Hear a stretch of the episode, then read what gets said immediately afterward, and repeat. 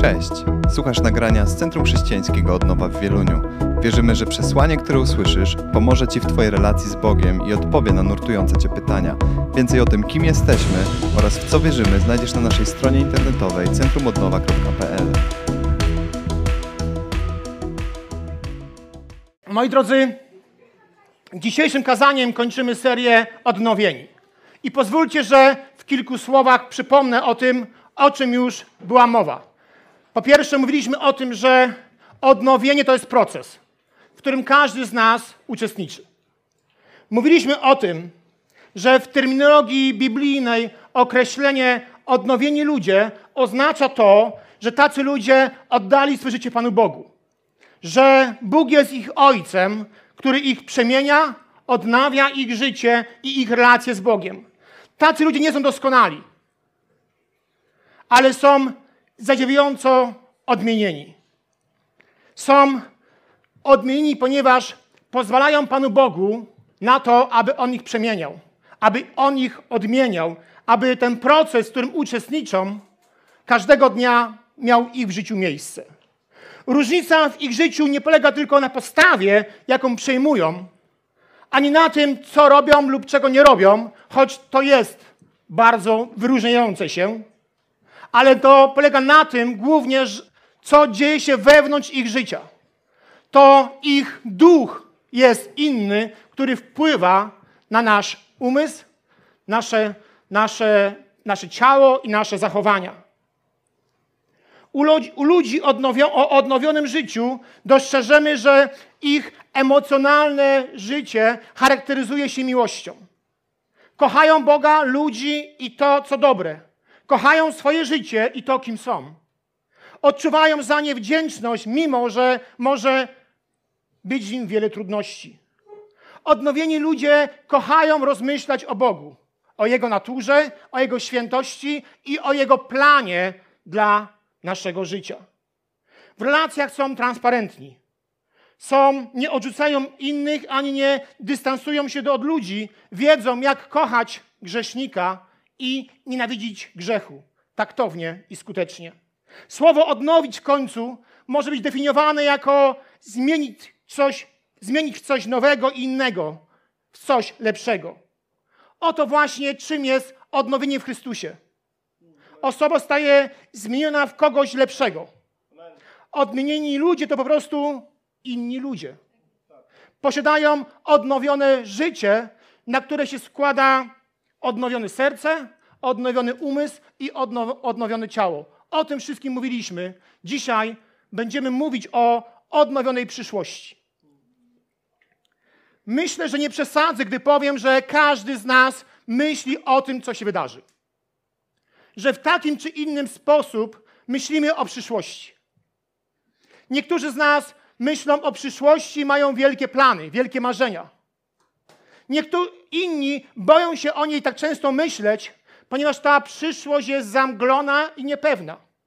Uciekają od myślenia o przyszłości, ponieważ są sparaliżowani strachem. Czasami modlą się o to, aby nie wydarzyło się to, o czym myślą. A więc widzimy, że ta przyszłość może być różnie spostrzegana, że to może być coś, co dodaje nam skrzydeł, lub też coś, od czego chcemy uciec. Czasami bywa też tak, że próbujemy sobie sami tą przyszłość zaprogramować. Chcemy sobie ją zaplanować krok po kroku. Ale bywa też tak często, że ta przyszłość nie wygląda tak, jak w naszym modelu.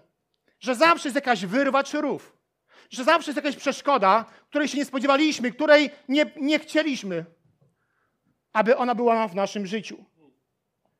Trafiamy na wyrwy i rowy, pojawiają się góry i doliny, których nie mogliśmy się spodziewać.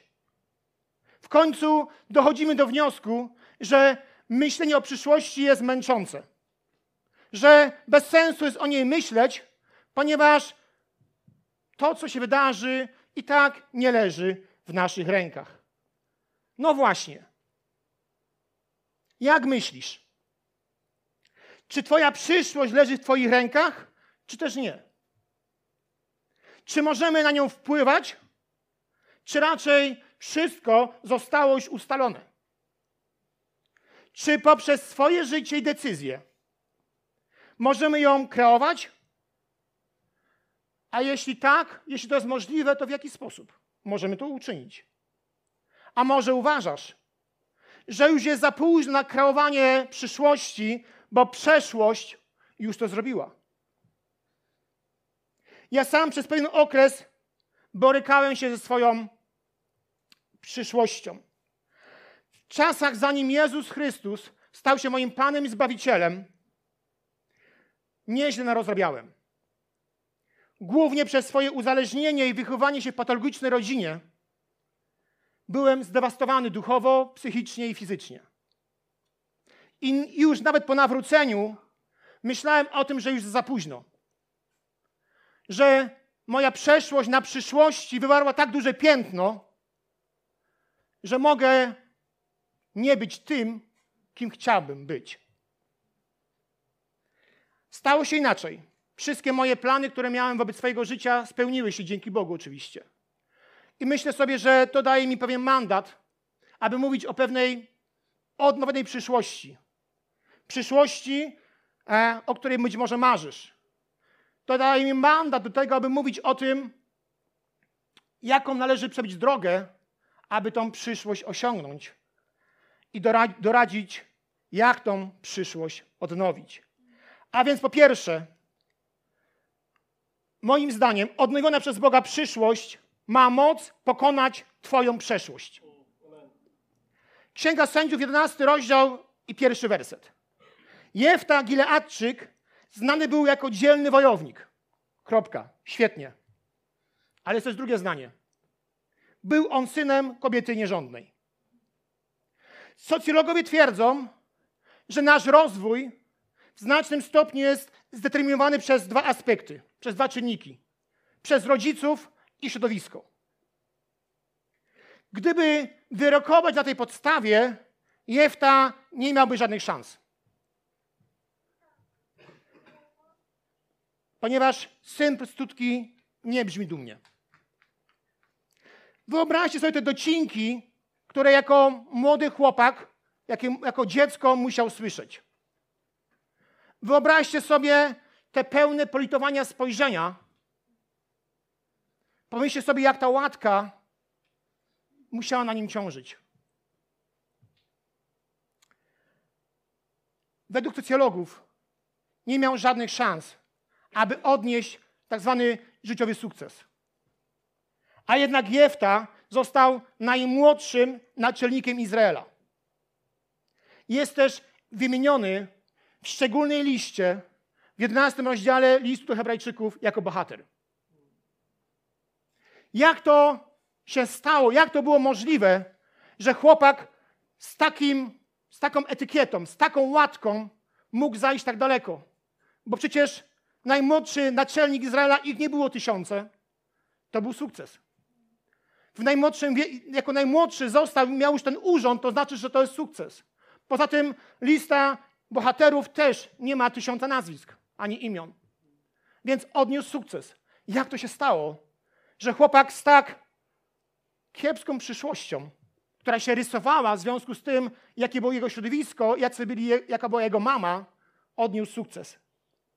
Było to możliwe, gdyż Bóg patrzy inaczej niż socjolodzy. Amen? Było to możliwe, ponieważ Bóg jest specjalistą od zmian. I być może dzisiaj urodzi, być może urodziłeś się w warunkach dalekich od idealnych. Być może masz pewną etykietę czy pewną łatkę, z którą musisz ciągle chodzić, bo tą łatkę otrzymałeś już w dniu swoich urodzin, albo do tego, że miałeś takich rodziców, albo do tego, że miałeś taki dom, albo dlatego, że ty naraz robiałeś. I gdziekolwiek idziesz, idziesz z tą łatką. A może jeszcze gorzej, może jest, idziesz do miejsc, gdzie ludzie nie widzą ciebie, tylko widzą łatkę syn kobiety nierządnej, syn alkoholika, córka i tak dalej, i tak dalej. Być może nosisz to na sobie i myślisz sobie, to naprawdę jest ciężkie. Naprawdę chciałbym się do tego uwolnić, ale przeszłość to też kajdany, które nie zawsze pozwalają nam odejść. Kiedy Jezus staje się Panem Twojego życia, żadne geny, żadne środowisko nie przeszkodzą w tym, abyś stał się tym, kim Bóg chce, abyś był. Żadne geny, żadna etykieta, żadne środowisko nie jest w stanie zatrzymać Pana Boga przed tym Jego planem dla Twojego życia. Pan Bóg pokrzywdzonych przez los potrafi podnosić. Czasami wyżej niż tych, którzy wcześniej mieli jakąś przewagę. Jego moc zostaje objawiona, ujawnia się wobec takich ludzi, którzy kiedyś mieli bardziej pod górkę. On użył Józefa, młodzieńca wrzuconego do studni przez swoich braci, a przez ojca uznanego za zmarłego. On użył Dawida, pasterza, którego rodzice pomijali, którego rodzina lekceważyła. On użył Jezusa, kamień, który, który odrzucili budowniczowie, by stał się kamieniem węgielnym. On może zrobić to samo, to samo z Twoim życiem. Zatem nie zniechęcaj się swoją przeszłością. Z odwagą patrz w przyszłość. To jest drugi punkt. List do Filipian, trzeci rozdział i trzynasty werset, druga jego część. Zapominam o tym, co za mną i uparcie sięgam po to, co przede mną. Ten sam werset w innym tłumaczeniu brzmi jeszcze lepiej. Nieustannie skupiam uwagę tylko na tym, co jest przede mną, a gardzę tym, co już zostawiłem za sobą. W każdym z nas są pewne rzeczy, z którymi musimy się uporać, zanim zaczniemy realizować Boże plany dla naszego życia. Każde doświadczenie, które miałeś, od chwili urodzenia aż dotąd, chce lub wywarło piętno na Twoje życie. Rzeczy dobre i złe z Twojej przeszłości mają wpływ na Ciebie teraz, w tym momencie.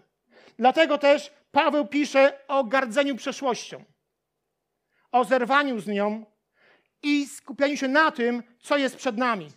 Zapytasz, czym Paweł ze swojej przeszłości starał się zgardzić? O czym starał się zapomnieć? O wielu sprawach. O uczestniczeniu w kamieniowaniu Szczepana. Pomyślcie sobie, jak to mogło mu ciążyć. On był tym, który nie przeszkodził temu, a wręcz zachęcał do tego. On był tym, który wywlekał chrześcijan z ich domów, oddawał je w ręce ludzi, którzy ich krzywdzili. Później się nawraca, ale przeszłość ciąży, prawda? Jest coś, co mówiło mu, ty nie możesz być tym apostołem narodów, ponieważ zobacz, co zrobiłeś.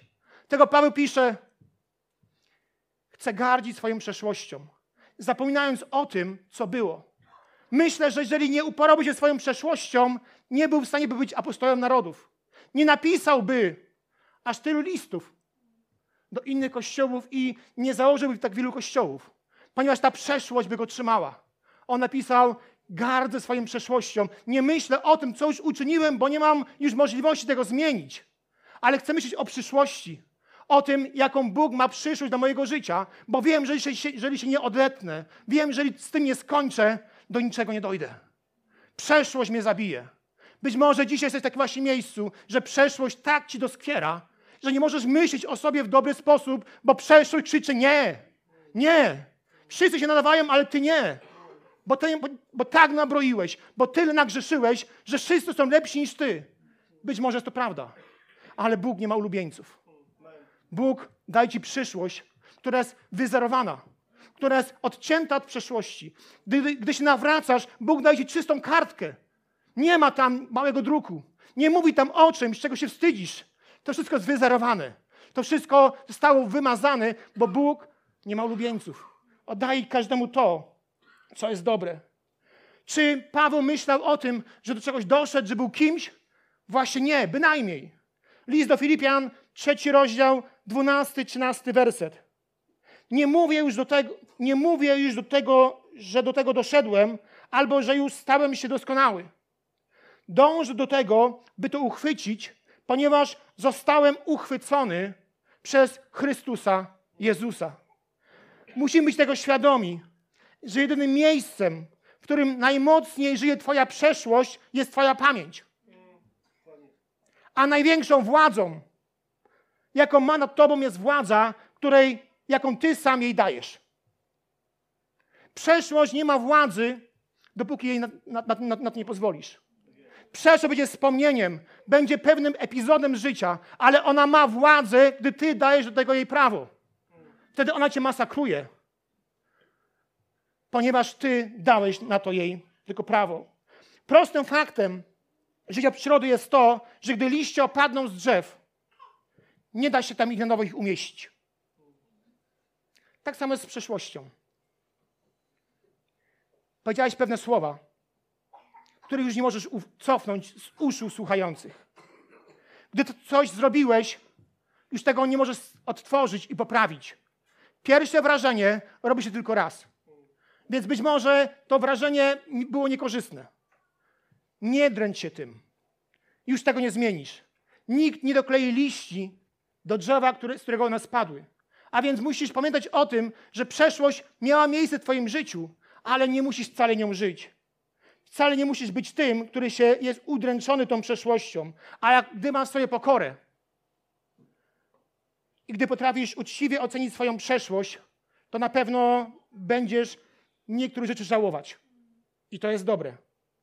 Bo przecież nikt z nas nie jest tylko dobry. Nikt nie podejmuje samych mądrych decyzji.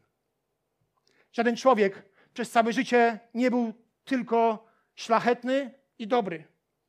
Nie zawsze od razu rzucamy się, by komuś służyć i przebaczać. Każdy z nas ma jakieś elementy swego życia, które, o których żałuje, których żałuje, których się wstydzi. Dlatego też codziennie powinniśmy świętować łaskę, że z chwilą nowonarodzenia Boża krew, Jezusa krew, obmyła nas wszystkich grzechów. Zmazała wszystkie nasze grzechy. Wszystkie nasze występki, wszystkie nasze błędy ona wymazała. I dzisiaj, gdy Leszek, Paweł i, Danie, i Damian wychodzili z tej wody, to stali się nowymi ludźmi. Ta woda jest brudna. Nie tego, że się nie kąpaliście, tylko dlatego, że tam są wasze grzechy. Tam są wasze przewinienia i tam jest wasza przeszłość.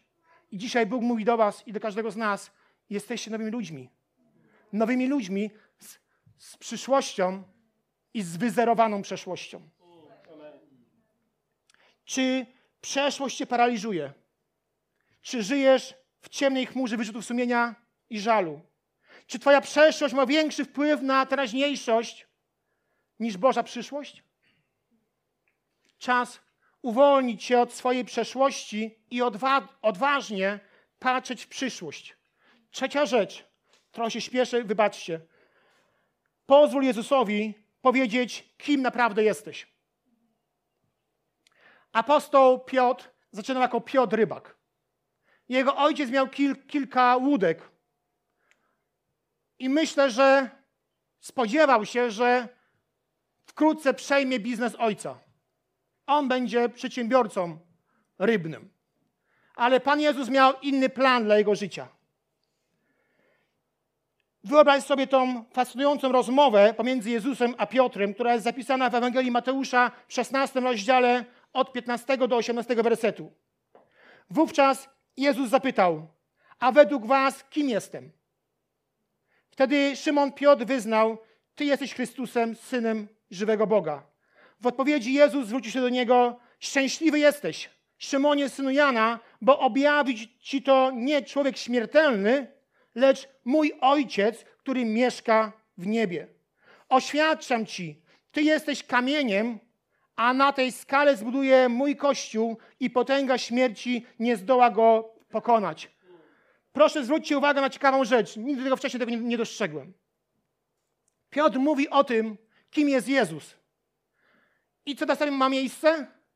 Następnie Jezus mówi o tym, kim jest Piotr.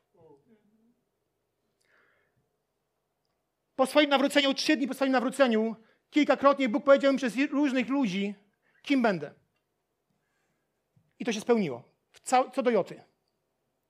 Gdy wyznałem Jezusa swoim Panem, gdy powiedziałem Mu, tak, jesteś Zbawicielem, jesteś Panem, po kilku chwilach, po kilku dniach, Bóg powiedział mi o tym, kim naprawdę jestem. A miałem taką przeszłość, że naprawdę ciężko było myśleć sobie dobrze. To jest mega ważna prawda. Gdy mówisz o tym, kim jest Jezus, On ci mówi naprawdę, kim ty jesteś. Piotr Piotr dostał objawienie, powiedział o tym, kim jest Jezus, a Jezus mówi, super Piotrze, świetnie. Nie, od razu mówi, A teraz powiem Ci, kim Ty jesteś. Ty jesteś kamieniem, nie rybakiem, nie kimś innym, nie świetnym człowiekiem, tylko kamieniem. Od razu mówi mu o powołaniu, które jest nad jego życiem. To jest istotne. Jeżeli nawróciłeś się do Pana Boga, oddałeś mu swoje życie, posłuchaj. Bo to wtedy On ci powie, kim naprawdę jesteś. Wtedy krzy, krzyczy Twoja przeszłość, krzyczy Twoja teraźniejszość, krzyczy Twoje marzenie, kim chcesz być, ale posłuchaj Jezusa. Gdy wyznasz Go swoim Panem, słuchaj, bo On Ci objawi, kim tak naprawdę jesteś. Czwarta rzecz. Możesz wygrać w drugiej połowie. Po pierwszej połowie meczu zawsze jest przerwa. To jest czas, Julka e, kiwa głową, grała w siatkówkę, więc potwierdza, że tak jest. Choć mówię o innej dyscyplinie, ale okej. Okay. Tym czasie może być wynik bardzo niekorzystny, ale to jest czas dla trenera, który na nowo ocenia pewną grę, na nowo widzi pewne rzeczy, widzi pewne elementy i wprowadza poprawki po to, aby jego drużyna w drugiej połowie mogła wygrać. Tak często z nami. Być może przegrałeś pierwszą połowę swojego życia. Być może nie ma się czym chwalić. Być może milczenie jest najlepszym rozwiązaniem. Gdy ktoś się pyta, jaki, jaki kiedyś byłeś, może nie, nie, ma, nie ma o czym mówić. Masz jakieś etykietki, masz jakieś nalepki, ale jest nadzieja, ponieważ jest jeszcze druga połowa meczu. Jest jeszcze coś, co powoduje, że możesz zmienić swoje życie. Dopóki nie rozlegnie się ostatni gwizdek, ciągle ten mecz się toczy. Życie jest wciąż przed tobą. Dzisiaj mieliśmy okazję chrzcić osoby, które mm, choć wyglądają inaczej, ale w dowodzie PSL mówi, że nie są już nastolatkami. I to jest piękny obraz. Być może pierwsza połowa ich życia stała zmarnowana. Być może przegapili ten mecz. Być może nie grali w nim dobrze. Ale dzisiaj rodzi się nadzieja. Jest druga połowa. Sędzia gwizdże, wszystkich obudziłem, ok? Sędzia gwizdże. Wychodzisz na boisko jako nowy zawodnik, jako nowy człowiek, jako gość, który naprawdę ma szansę wygrać swój mecz. I dopóki, uwaga, dopóki nie będzie tego gwizdka mówiącego o tym, że to jest koniec meczu, naprawdę masz szansę. Masz szansę. Nieważne jak zacząłeś, ważne jak skończysz. I dopóki się mecz toczy, dopóki trwa twoje życie, to ciągle jest szansa na to, aby wygrać, aby odnieść sukces. Widzisz, bo Bóg patrzy na twoją przyszłość, podczas gdy wróg patrzy na twoją przeszłość. Bóg widzi cię w przyszłości, a diabeł ciągle, ciągle mówi o tym, jaki byłeś. I tym ciągle cię wiąże. Bóg mówi, możesz pomimo tego, co zrobiłeś. Przeciwnik zaś mówi, nie możesz z tego powodu, co zrobiłeś. Widzicie różnicę? Bóg nigdy nas nie określa przez naszą przeszłość. On nigdy nas w ten sposób o nas nie myśli. Natomiast diabeł, on ciągle próbuje użyć Twojej przeszłości, aby Cię odsunąć od powołania, od życia z Bogiem, od służby w kościele. Bez względu na to, czy Twoją przeszłość zdominowały dobre czy złe rzeczy, szatan jakkolwiek będzie chciał Cię do niej przykuć, abyś rozminął się ze swoją przyszłością. Z drugiej strony Bóg chce, abyśmy widzieli swoją przeszłość i uczyli się na błędach, ale nigdy nią nie żyli.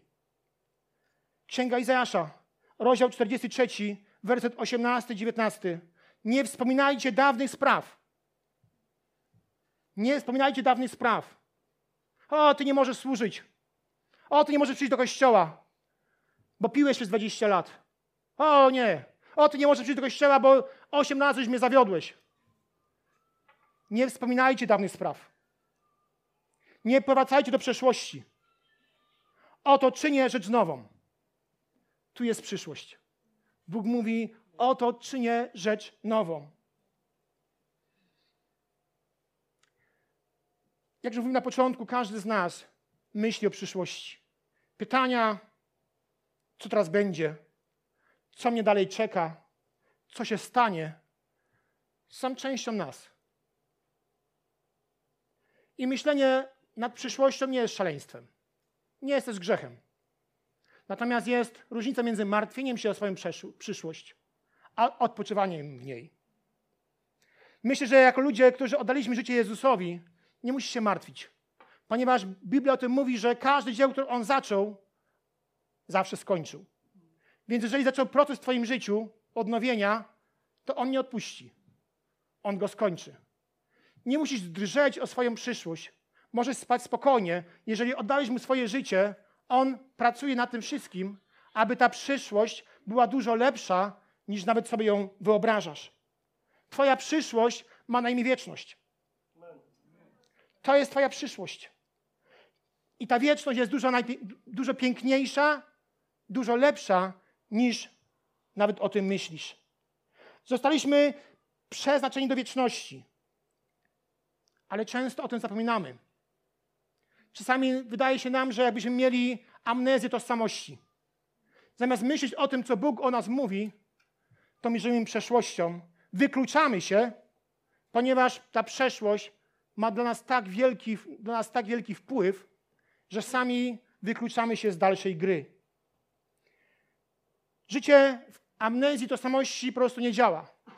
Jeżeli mamy amnezję tożsamości, to albo teraźniejszość staje się Twoim rajem, albo przeszłość Twoim piekłem. Gdy, ma, gdy masz amnezję tożsamości, nie myślisz o tym, jaka przyszłość czeka dziecko Boże, tylko żyjesz chwilą lub piekłem, którą, którym jest Twoja przeszłość.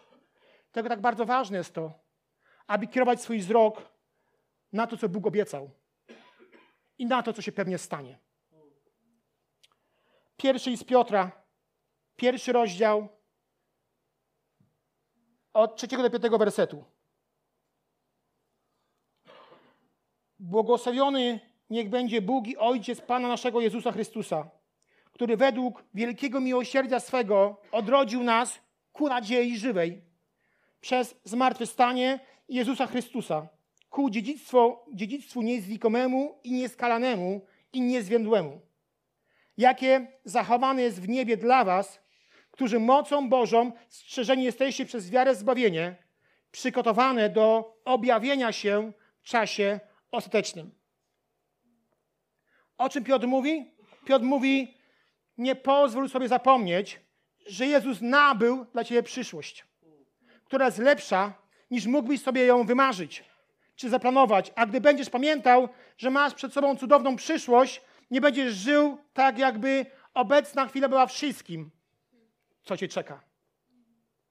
Naprawdę podobają mi się te słowa. Piotr używa takich słów: nieznikome, nieskalane i niezwiędłe. Taka jest Twoja przyszłość. Nieznikoma, nieskalana i niezwiędła. Razem to oznacza, że owo dziedzictwo dla odnowionych ludzi jest chronione i nietykalne. Nie ulega zniszczeniu, nie ulega skażeniu, ani nie utraci świeżości. Nic, nigdy, żaden sposób tego, co Bóg ma dla ciebie, nie uszkodzi. Więc jeśli oddałeś mu swoje życie, możesz spać spokojnie. Bo ta przyszłość jest dużo lepsza niż się wydaje. W tym fragmencie Piotr jeszcze mówi o czymś innym. Mówi, że Bóg nie tylko zachowuje Twoje dziedzictwo, lecz także Ciebie samego. Nie tylko chroni to, co ma przyjść, ale też On chroni tego, który ma to otrzymać. To nie chodzi tylko o to, że tam jest dziedzictwo i ty tam masz tam biec sam o własnych siłach. Bóg obiecuje w tym fragmencie, że jest dziedzictwo, ale ja też jestem przy tobie i zrobię wszystko, co mogę, abyś mógł tam dobiec. Nie o swoich siłach, ale w oparciu o moje siły. To jest piękne, bo czasami mamy jakieś marzenia, które chcemy sami zdobyć. zdobyć. Czasami one dużo kosztują, ale w tym fragmencie Bóg mówi, że to jest Boże marzenie, to nie musisz być sam. Naprawdę możesz spać spokojnie, bo jest Twoja przyszłość, jest Twoja wieczność i na pewno zrobię wszystko, abyś mógł ją osiągnąć. A więc nie musisz niepokoić się o swoją przyszłość. Bóg łaski wkroczył w Twoje życie, a On zawsze kończy to, co zaczął. Nie musisz żyć i być dręczonym przed nieznanym. Nie musisz się kłaść, spać i nie zasypiać, rozważając wszystkie możliwe scenariusze. Kiedy czujesz się zagubiony, możesz pomyśleć o swojej przyszłości, która jest piękna, nieskalana, nieskażona i ciągle świeża. Możesz mieć pokój, ponieważ Bóg kończy zawsze to, co zaczął. Jest wierny, więc nigdy nie porzuci pracy swoich rąk. Jest łaskawy, więc daje ci to, czego potrzebujesz. Jest, jest mądry, więc robi to, co należy. Jest suwerenny, więc króluje we wszystkich miejscach i sytuacjach, w których jesteśmy. Jest potężny, więc może robić to, co chce i kiedy chce. Czy doświadczasz jakiegoś niepokoju? Czy doświadczasz niepokoju, który sprawia, że uciekasz od myślenia o przyszłości?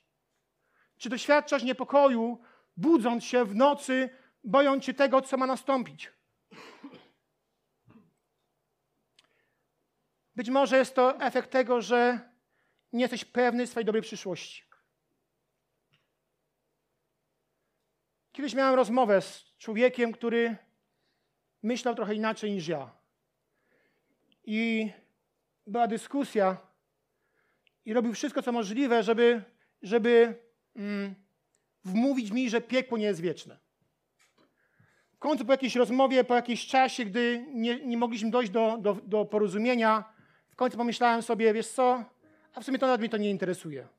On był tym bardzo zdziwiony. Mówi, dlaczego się to nie interesuje? Bo ja idę do nieba. Czy piekło jest wieczne, czy nie jest wieczne, mnie to nie interesuje. Ja idę do nieba, a tam jest wieczność. I ta osoba spuściła swój wzrok i mówi, wiesz co, czy wiesz, czemu tak się dzieje w moim życiu? Mówi, tak, wiem. Nie oddałeś swojego życia Jezusowi. Nie jesteś pewny swojej wieczności. Bo ludzie zbawieni naprawdę mogą spać spokojnie. Nie śpię dobrze, myśląc o przyszłości. Bo wiem, że ta przyszłość jest w najlepszych rękach. Wiem, że jeżeli tylko będę trzymał się Jego dróg, będę posłuszny, będę kochał tak, jak On kochał, to mogę spać spokojnie. I ta przyszłość na mnie czeka nawet jutro czy pojutrze. Może dzisiaj myślisz o swojej przyszłości, się trwożysz, boisz. Może myślisz sobie, że ta przyszłość nie jest dobra, nie jestem pewny. Wiecie, ile ludzi boi się śmierci? Wiecie, ile ludzi e, budzi się długo przed końcem swojego życia, spoconymi w nocy i myśli, są przerażeni, dlaczego że boją się z tej śmierci? Jeżeli takim jest, jesteś miejscu, myślę, że jest przestrzeń na Pana Boga w Twoim życiu. To może świadczyć o tym, że, że nie masz odnowienia swojego życia, ale też to może świadczyć o tym, że Jezus Chrystus nie jest Panem Twojego życia. Bo tam, gdzie jest Bóg, tam jest spokój. Amen? I spokojnie możesz myśleć o tym, co jest. Być może dzisiaj powinieneś otrzymać taki bilet do nieba. Jest piękne zdjęcie, piękna grafika. To chyba ja jestem w kapeluszu. Patrzy sobie w, e, siedzi pewnie w Australii na plaży patrzy na morze.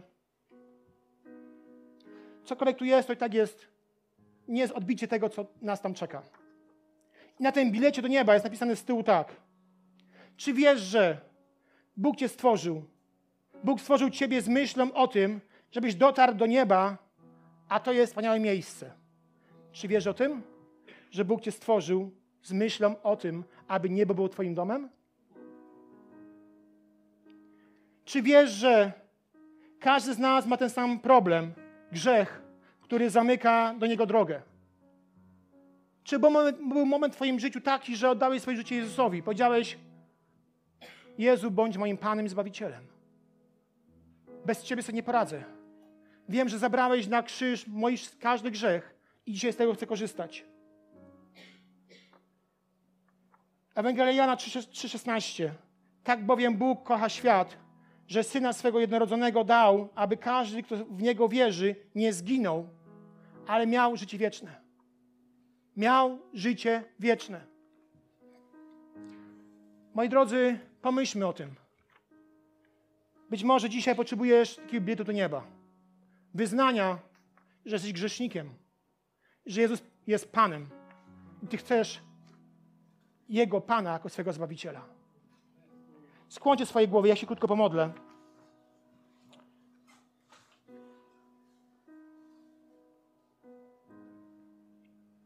Drogi Jezu, dziękuję Ci za to, że zabrałeś na krzyż nasze życie. Stare życie. Przybiłeś do krzyża każdy grzech, każdą chorobę, każde oddzielenie. Panie, dzisiaj modlę się o to, abyśmy byli tymi, którzy rozumieją, że wraz z Jezusem na krzyżu zawisnąłem i ja. I to daje mi mandat do tego, aby teraz myśleć o swojej przyszłości. Duchu Święty, Ty przekonujesz o grzechu. Dzisiaj modlę się o to, byś poruszał nasze serca. Jeżeli ktoś jeszcze dzisiaj tego nie zrobił, jeżeli ktoś nigdy nie zrobił tego, że wyznał Jezusa jako swego Pana, Panie, modlę się o to. Przyjdź, Jezu. Duchu Święty, przekonaj o, o, o naszym stanie i przyprowadź nas do Jezusa.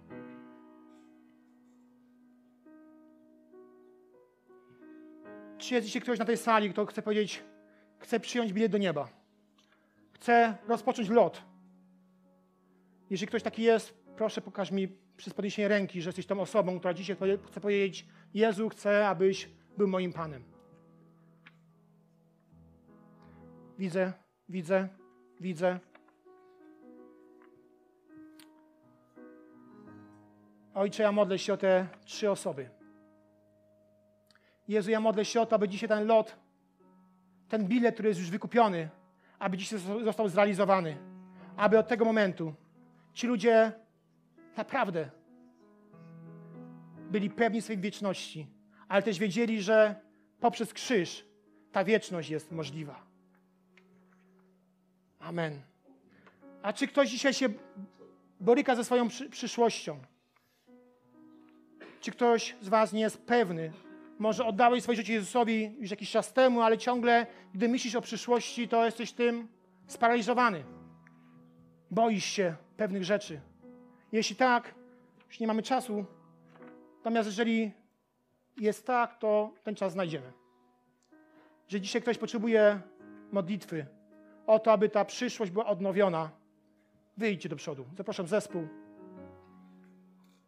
Stańcie tutaj z przodu i chcemy się z wami pomodlić. Nie musisz drżeć przed przyszłością. Jeżeli jesteś dzieckiem Bożym, ta przyszłość jest odnowiona. Tylko musisz z tego skorzystać. Tylko musisz w to uwierzyć. I być tą osobą, która nie da się ograbić. Nie da sobie wmówić, że przeszłość mnie eliminuje. Proszę powstańcie. Za chwilę zaśpiewamy. Oddamy Bogu chwałę przez jeszcze jeden, jedną pieśń. Mam jeszcze kilka kartek, więc ja będę je czytał.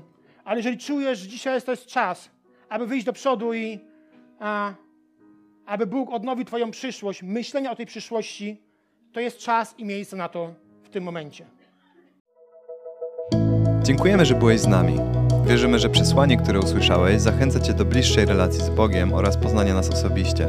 Zapraszamy Cię do odsłuchania kolejnych nagrań, a także skorzystania z naszej strony internetowej centrumodnowa.pl.